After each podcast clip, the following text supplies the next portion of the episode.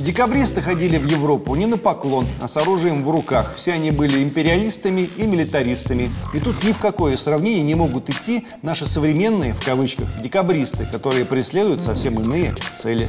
Но гипотетически они могли встретиться и сразиться. Разин, Морган и Д'Артаньян. Все время по-детски хочется предположить, кто бы из них победил. Россия – страна бунтующих государственников, бешеных и яростных патерналистов.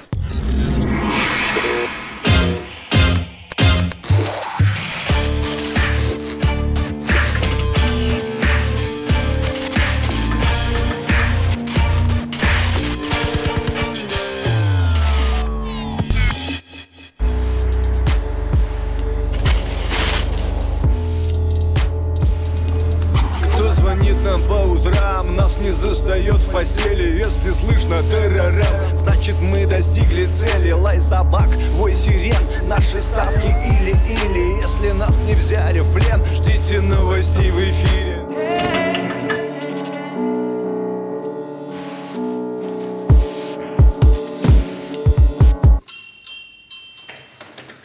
О русских часто говорят, что их кидает из стороны в сторону от припадков верноподданства к бунту бессмысленному и беспощадному.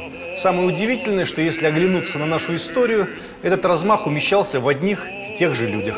Любимый национальный герой, о котором русские люди сочинили наибольшее количество песен,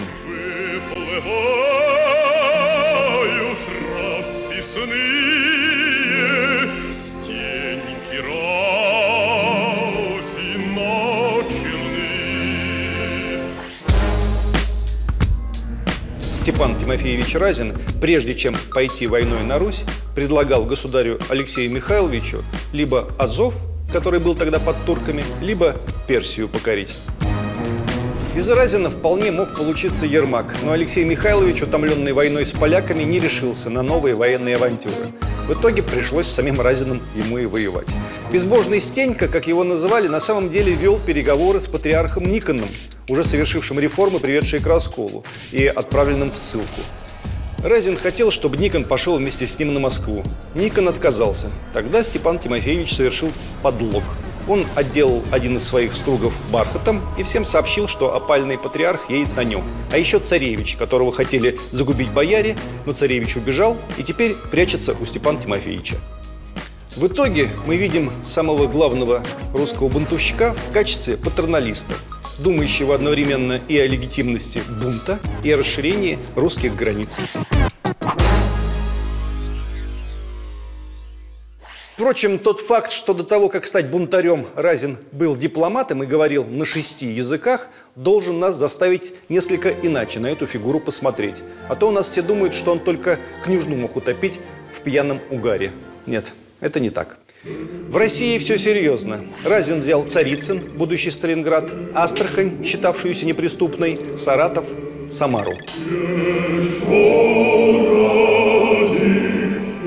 В какой-то момент бунт охватил территории, превышающие по размеру многие европейские государства. Забавно, что современниками Степана Тимофеевича Разина были два человека, которых вы наверняка знаете. Один из них – английский пират валлийского происхождения Генри Морган, ставший губернатором острова Ямайка. И здесь ассоциации с Разином буквально прямые. Разин тоже был в известном смысле пиратом, который мечтал стать губернатором. Но подходящей губернии ему не нашлось, поэтому он решил взять все московское царство целиком.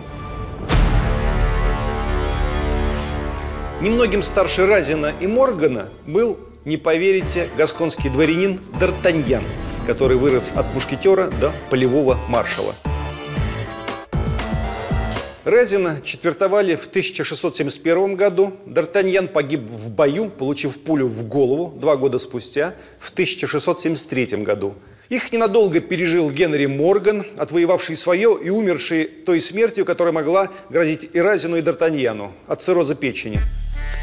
Но гипотетически они могли встретиться и сразиться. Разин, Морган и Д'Артаньян. Все время по-детски хочется предположить, кто бы из них победил. Войско Разина разбили под Симбирском, что тоже характерно. Позже в Симбирске родится один лобастый мальчик, который продолжит дело Степана Тимофеевича Разина.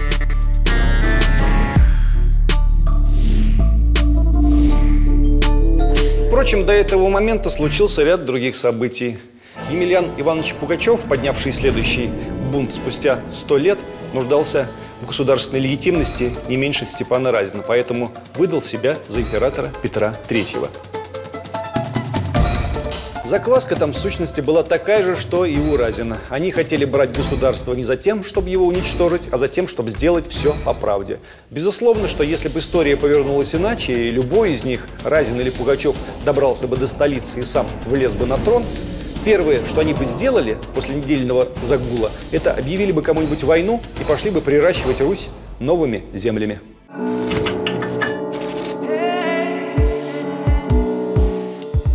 Казалось бы, совсем другая история русские декабристы. В советские времена деятельность их и бравада освещались как, безусловно, благие. Декабристов изображали в качестве лучших людей России, растоптанных беспощадной государственной машиной. Сегодня восстание тысяча восемьсот двадцать пятого года принято преподносить чуть ли не как Майдан того времени, имевший целью разрушение российской государственности. Декабристов описывают как изменников и масонов. Про масонов, кстати, правда, но с масонством тогда все обстояло крайне серьезно.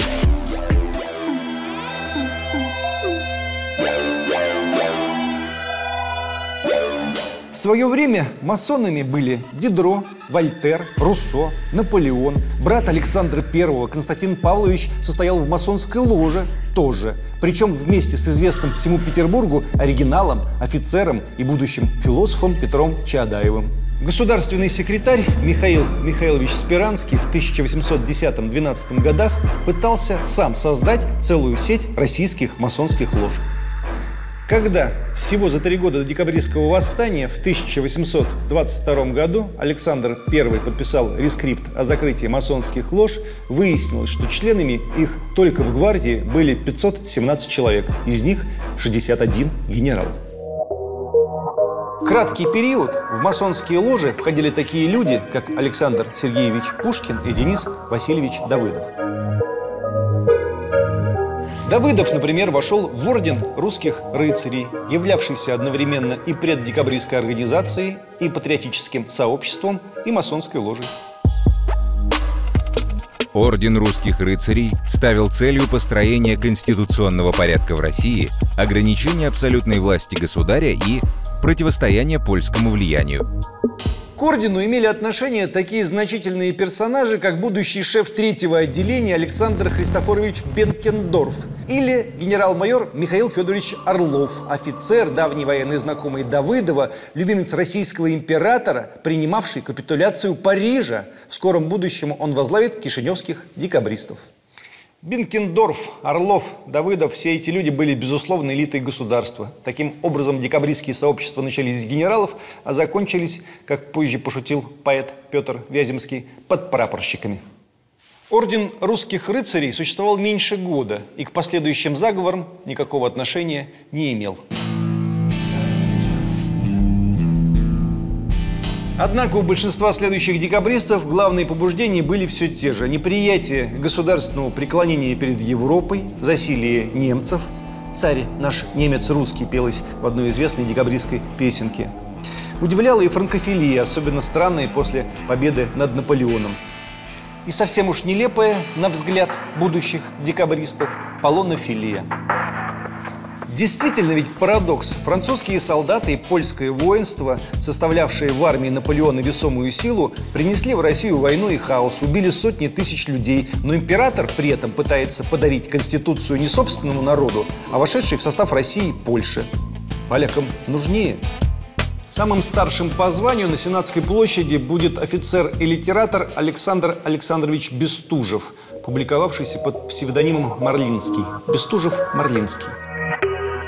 Бестужев попал в Северное общество во второй половине тысяча восемьсот двадцать третьего года. Желание быть избавленным от казарменного духа и аракчеевщины вовсе не означало, что эти люди были западниками. В качестве примера приведем отрывок из статьи все того же Бестужева. Взгляд на русскую словесность в течение тысяча восемьсот двадцать третьего года. Наполеон обрушился на нас, и все страсти, все выгоды пришли в волнение. Взоры всех обратились на поле битвы, где полсвета боролось с Россией, и целый свет ждал своей участи. Тогда слова Отечества и слава электризовали каждого, но политическая буря утихла. Войска возвратились с лаврами на челе, но с французскими фразами на устах, и затаившаяся страсть к галлицизмам захватила вдруг все состояния сильнее, чем когда-либо. Бестужев ратовал не против русского духа в пользу европейских ценностей. Он ратовал за новый, вольный дух в Отечестве и против не только деспотизма, невежества и мракобесия, но и германофилии, голомании и прочего присмыкательства перед всем чужеродным. Ближайший друг Бестужева-Марлинского, другой виднейший декабрист Кондратий Федорович Рылеев, собирался после победы восстания вернуть России Калифорнию.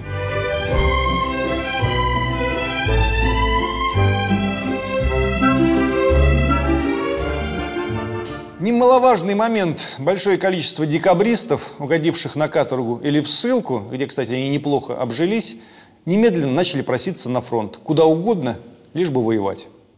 И многие добились своего. В общем, когда сегодняшние оппозиционеры либерального толка кивают на декабристы, естественно, как на своих прямых предшественников, выглядит это весьма анекдотично. Декабристы ходили в Европу не на поклон, а с оружием в руках. Все они были империалистами и милитаристами, и вольнодумство их было порождено высоким чувством патриотизма. И тут ни в какое сравнение не могут идти наши современные, в кавычках, декабристы, которые преследуют совсем иные цели. А то, что они были молодые, горячие и яростные, совершили какое-то количество глупостей, обернувшихся для кого-то каторгой, а для кого-то виселицей, ну так как будто у нас государство глупостей не совершает.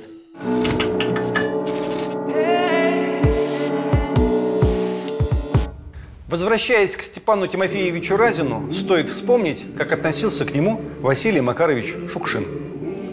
Снять о Разине кино, самому сыграть Стеньку было главной жизненной мечтой Шукшина, написавшего о Разине роман «Я пришел дать вам волю».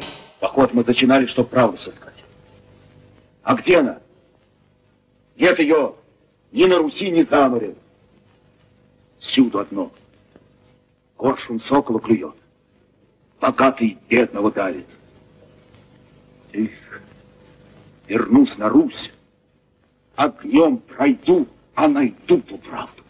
Шукшин был убежден, что закосневшую в своем развитии матушку Русь сдвинул с оси именно Разин, и подхватил это движение Петр Великий. Можно спорить с Шукшиным, можно нет. Но итогом декабристского восстания, в числе прочего, стало и то, что государь-император стал куда меньше заигрывать с Польшей, столицу Варшаву не перенес и древнерусскими землями, украинскими и белорусскими, Польшу не наделил.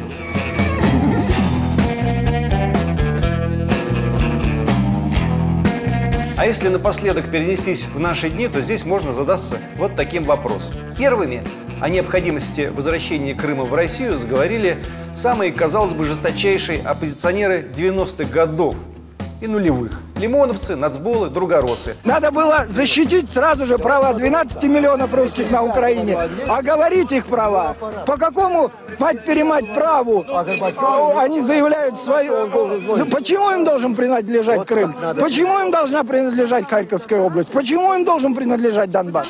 В августе тысяча девятьсот девяносто девятого года российские нацболы из Москвы, Смоленска, Ростова-на-Дону вывесили в Севастополе на башне клуба моряков высота тридцать шесть метров над городом транспарант «Севастополь – русский город» и разбросали листовки «Кучма, подавишься Севастополем», за что были повязаны и посажены в украинские тюрьмы на разные сроки.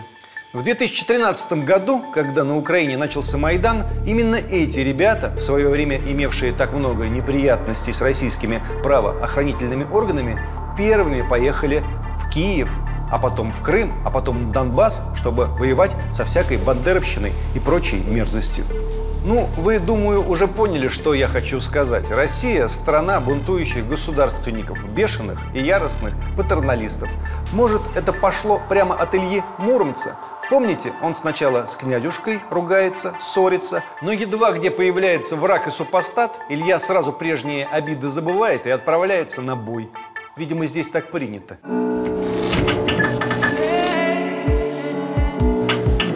Сегодня у нас в гостях историк, профессор эм пэ гэ у, верно? Александр Пыжиков. Смотрите, после, назовем это так, либерально-буржуазного переворота девяносто первого года, вот то, что называется прогрессивной частью интеллигенции, либеральная часть интеллигенции, буржуазии, они постановили, что революция – это зло, революции быть не должно, революции мы уже объелись, и мир должен развиваться эволюционно. И казалось, что этих постулатов на века, но проходит всего двадцать-двадцать пять лет, и те, та же самая публика, буквально те же самые лица, с тем же самым честным видом говорят, что нет, конечно же, никакая эволюция, эволюция не годится при вот таком положении дел, поэтому, конечно, лучше все менять революционно. Во имя чего происходят эти революции? Вот здесь вот корень вопроса, если мы хотим разобраться. Если это революция и все последующее, во имя того, чтобы меньшинство решила свои проблемы, то есть получила свои материальные блага и передавала их там детям и все другие прелести буржуазные, это одно дело. Если революция направлена наоборот, на другие, на другие цели, нацелена на другое достижение, а именно, чтобы основные блага общества доставались большинству, а не меньшинству, это уже совершенно другой характер революции, это очевидно. Сейчас мы с вами подетально тогда это разберем.